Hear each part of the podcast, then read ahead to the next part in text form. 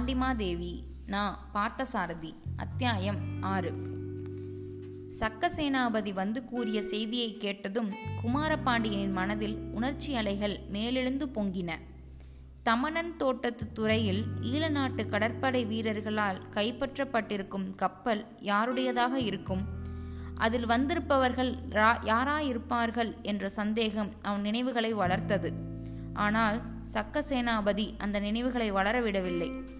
நாளைக்கு அதிகாலையில் நாம் இருவருமே தமணன் தோட்டத்துக்கு போய் பார்க்கலாம்.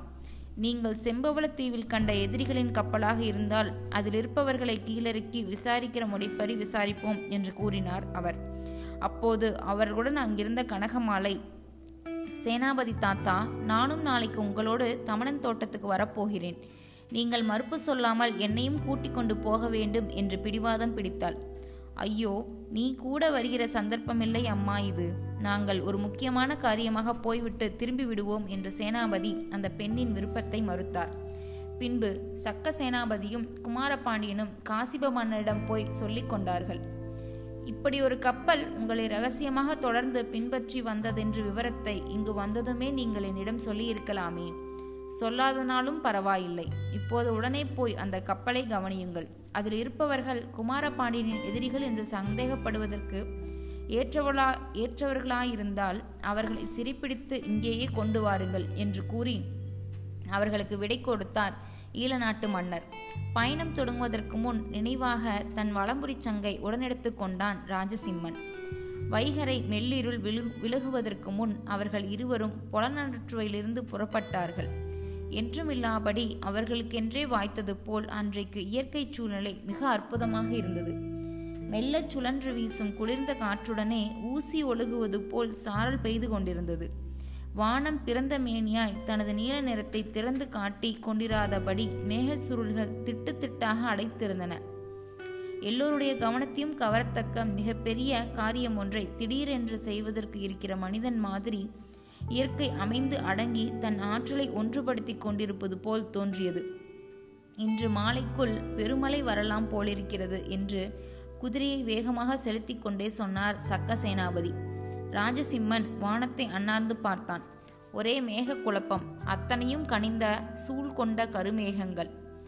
பொலநற்றுவையிலிருந்து நேர் மேற்கே சென்றால் தமணன் தோட்டம்தான். அனுராதபுரத்திற்கு செல்லாமல் சிம்மகிரி விசித்தபுரம் ஆகிய ஊர்களை கடந்து நேர் வழியாகவே பயணம் செய்வதென்று முடிவு செய்து கொண்டார்கள் அவர்கள். எவ்வளவு வேகமாக செல்ல முடியுமோ அவ்வளவு மேக மிகுதி அவர்களுடைய குதிரை பயணத்தில் இருந்தது. இருவரும் ஒருவரோடொருவர் போட்டி போட்டுக்கொண்டு செல்வது போல் குதிரைகளை செலுத்தினர். சக்க சேனாபதி எனக்கெனவோ நான் இங்கே அதிக நாட்கள் தங்கியிருக்க முடியாதென்று முடியும் என்ற நம்பிக்கை ஏற்படவில்லை. எந்த வினாடியிலும் என்னை தேடிக்கொண்டு தென்பாண்டி நாட்டிலிருந்து ஆட்கள் வரலாம். விரைவாக நான் திரும்பிச் செல்ல வேண்டியிருக்கும் என்று என் மனதில் ஒரு தோற்றம் ஏற்படுகிறது என்று போகும்போது இருந்தாற்போலிருந்து அவரிடம் கூறினான் ராஜசிம்மன் போர் ஏற்பட்டாலொழிய அவ்வளவு அவசரமாக உங்களை தேடிக்கொண்டு யாரும் வரப்போவதில்லை. தவிர உங்களை தேடி வருவதற்கு நீங்கள் இங்கேதான் வந்திருக்கிறீர்கள் என்று யாருக்கு தெரியும்? நீங்களாக எதையாவது மனதில் நினைத்து பதற்றம் அடையாதீர்கள் இளவரசே என்று அவர் அவனுக்கு பதில் சொன்னார். அதை கேட்டு ராஜசிம்மன் சிரித்தான். காணாமல் போன நான் எங்கே சென்றிருப்பேன் என்று அனுமானிக்க முடியாத அளவுக்கு தென்பாண்டி நாட்டு மகாமண்டலேஸ்வரரும் என் அன்னையும் தளபதியும் சிந்தனை குன்றியவர்கள் என்று நீங்கள் நினைக்கிறீர்கள் போலிருக்கிறது. நான் அங்கில்லை என்றால் இங்கேதான் இருப்பேன் என்று அவர்கள் மிக எளிதாக தெரிந்து கொள்பவர்கள் என்று ராஜசிம்மன் கூறியபோது சக்க சேனாவதி அதை கவனித்து காதில் வாங்கி கொள்ளாமல் கலக்கம் நிறைந்த பார்வையால் வானவெளியை நிமிர்ந்து பார்த்தார். இன்றைக்கு நம்முடைய பயணம் நடுவழியில் எங்கேயாவது தடைப்படத்தான் போகிறது. வானம் இருக்கிற சீரை பார்த்தால் தன் ஆத்திரத்தை எல்லாம் கொட்டி தீர்த்து கொள்ளப் போகிற மாதிரி இருக்கிறது என்று கவலை நிறைந்த குரலில் கூறினார். மழை வருவதாயிருந்தால் அதை தடுப்பதற்கு நாம் யார்? ஈழநாட்டு படைத்தலைவரும் பாண்டி நாட்டு இளவரசனும் பயணம் செய்கிறார்கள் என்றால் மழை கூட அவர்களுக்கு பயப்பட வேண்டும் என்கிற அவசியம் உண்டா? என்று சற்றே வேடிக்கையாக சக்க சேனாபதியை நோக்கி சொன்னான் குமாரபாண்டியன். கவல் கவலை நிழல் படியத் தொடங்கியிருந்த அவர் முகத்தில் அந்த வேடிக்கை பேச்சு கூட மலர்ச்சியை உண்டாக்கவில்லை.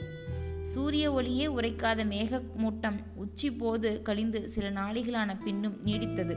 அதனால் அந்திக்குள் இன்னும் நெடுநேரம் மீதமிருந்த போதும் அப்போது இருட்டத் தொடங்கிவிட்டது போன்ற சூழ்நிலை ஏற்பட்டிருந்தது.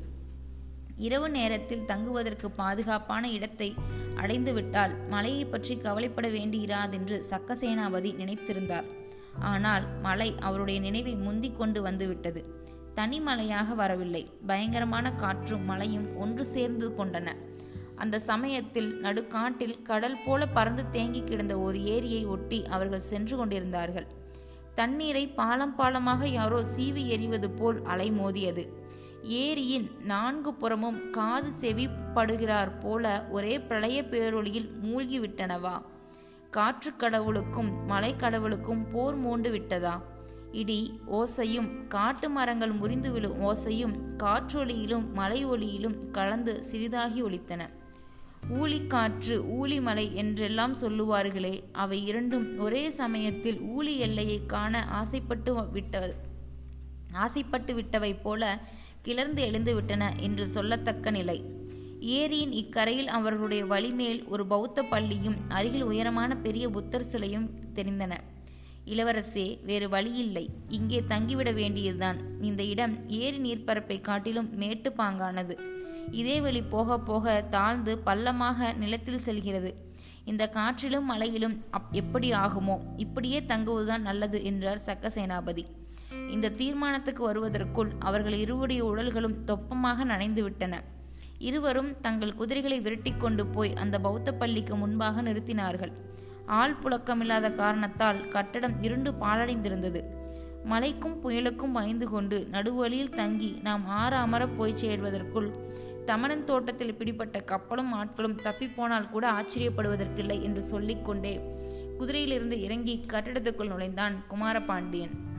அப்படி தப்ப விட்டு விடுவதற்கு ஈழநாட்டு கடற்படை வீரர்கள் முட்டாள்கள் அல்லர். என்று பதில் கூறிக்கொண்டே அவனை பின்பற்றி உள்ளே சென்றார் சக்கசேனாபதி. ஈர ஈர ஆடையோடு சோர்ந்து போய் ஓரிடத்தில் உட்கார்வதற்காக குனிந்த குமாரபாண்டியன் ஒரு விதமாக பயங்கலந்த கூப்பாட்டோடு அந்த இடத்திலிருந்து துள்ளி தாவினான். என்ன? ஏன் இவ்வளவு பயம் என்று அந்த இடத்தில் சிறிது குனிந்து பார்த்த சக்கசேனாபதியும் முதலில் மலைத்து பின்வாங்கினார். அடுத்த கணம் துணிவாக முன் சென்று கயிற்றை புரட்டி இழுப்பது போல் எதையோ சரசரவென்று பிடித்திழுத்தார் ஓங்கி சுழற்றி வீசி எறிந்தார். பளபளவென்று நெளிந்து கருமை மின்னும் அந்த பொருள் போய் விழுந்த இடத்தில் சீறி எழுந்து படத்தி தூக்கியது. அப்பப்பா எவ்வளவு பயங்கரமாயிருக்கிறது அவர் வீசி எறிந்தது ஒரு கருணாகம். சக்க சேனாபதி உங்களுடைய துணிவு ஈடு சொல்ல முடியாதது. எனக்கானால் நீங்கள் அதன் வாளை பிடித்து இழுத்தபோது குடல் நடுங்கியது என்று அவரை பார்த்து வியந்து கூறினான் ராஜசிம்மன். ஓங்கிய படத்தை தரையில் அடித்துவிட்டு புதரில் புகுந்து மறைந்தது அது. ஐயோ வேண்டவே வேண்டாம். மலையில் நனைந்து துன்புற்றாலும் சரி மேலே பயணத்தை தொடரலாம். இந்த கட்டிடத்தில் தங்கி கடிபட வேண்டாம். அந்த கருணாகத்தை பார்த்ததிலிருந்து எனக்கு இந்த மண்டபம் முழுவதிலும் பாம்பு இருக்கும் போல தோன்றுகிறது என்றான் குமாரபாண்டியன்.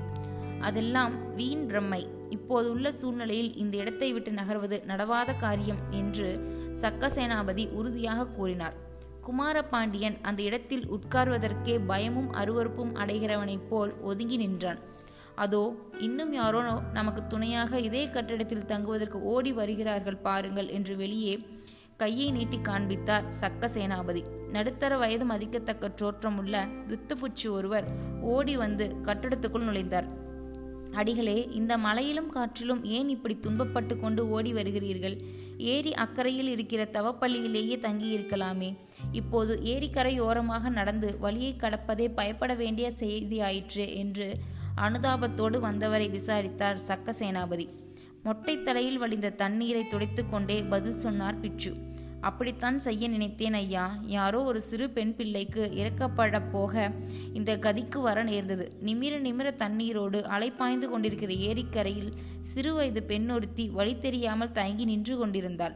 எனக்கு பரிதாகமாக இருந்தது. எங்கே அம்மா போக வேண்டும்? என்று கேட்டேன். எனக்கு இந்த நாட்டு அரசரின் அரண்மனைக்கு போக வேண்டும் என்று துணிச்சலோடு சொன்னாள் அவள். நடுக்காட்டில் நின்று கொண்டு அரண்மனைக்கு போக ஆசைப்படும் அந்த பெண் பைத்தியமோ? என்று எனக்கு தோன்றியது. மழையும் காற்றுமாக வருகிறது. பக்கத்தில் இருக்கிற தவப்பள்ளியில் போய் தங்கிவிட்டு காலையில் அரண்மனைக்கு புறப்படாமா? நானும் உன்னோடு கூட அரண்மனைக்கு வருகிறேன் என்றேன். அந்த பாவி பெண் என்னை பற்றி தவறாக நினைத்து கொண்டு காட்டுப்பாதையில் மனம் போன போக்கில் நடக்க ஆரம்பித்தாள். அவளுக்கு ஏதாவது ஆபத்து வந்துவிடக்கூடாது என்று அவளையும் அறியாமல் பின்தொடர்ந்தேன். நான் பின்பற்றுவதை அவள் கண்டுகொண்டாள். என்னை பற்றி வேறு விதமாக நினைத்து கொண்டு எங்கோ ஓடி மறைந்து விட்டாள். இவ்வளவு தொலைவு வந்த பின் அக்கறையில் உள்ள தவப்பள்ளிக்கு போக வேண்டாம் என்றுதான் இங்கே ஓடிக்கொண்டு வந்தேன் என்று அவர் கூறி முடித்ததும் ஐயோ பாவம் அந்த பெண் இந்த பக்கமாக வந்தால் நாம் மூன்று பேருமாக சமாதானப்படுத்தி யாரென்று விசாரிக்கலாமே? என்று அனுதாபத்தோடு சொன்னார்கள் சக்க சேனாபதியும் ராஜசிம்மனும்.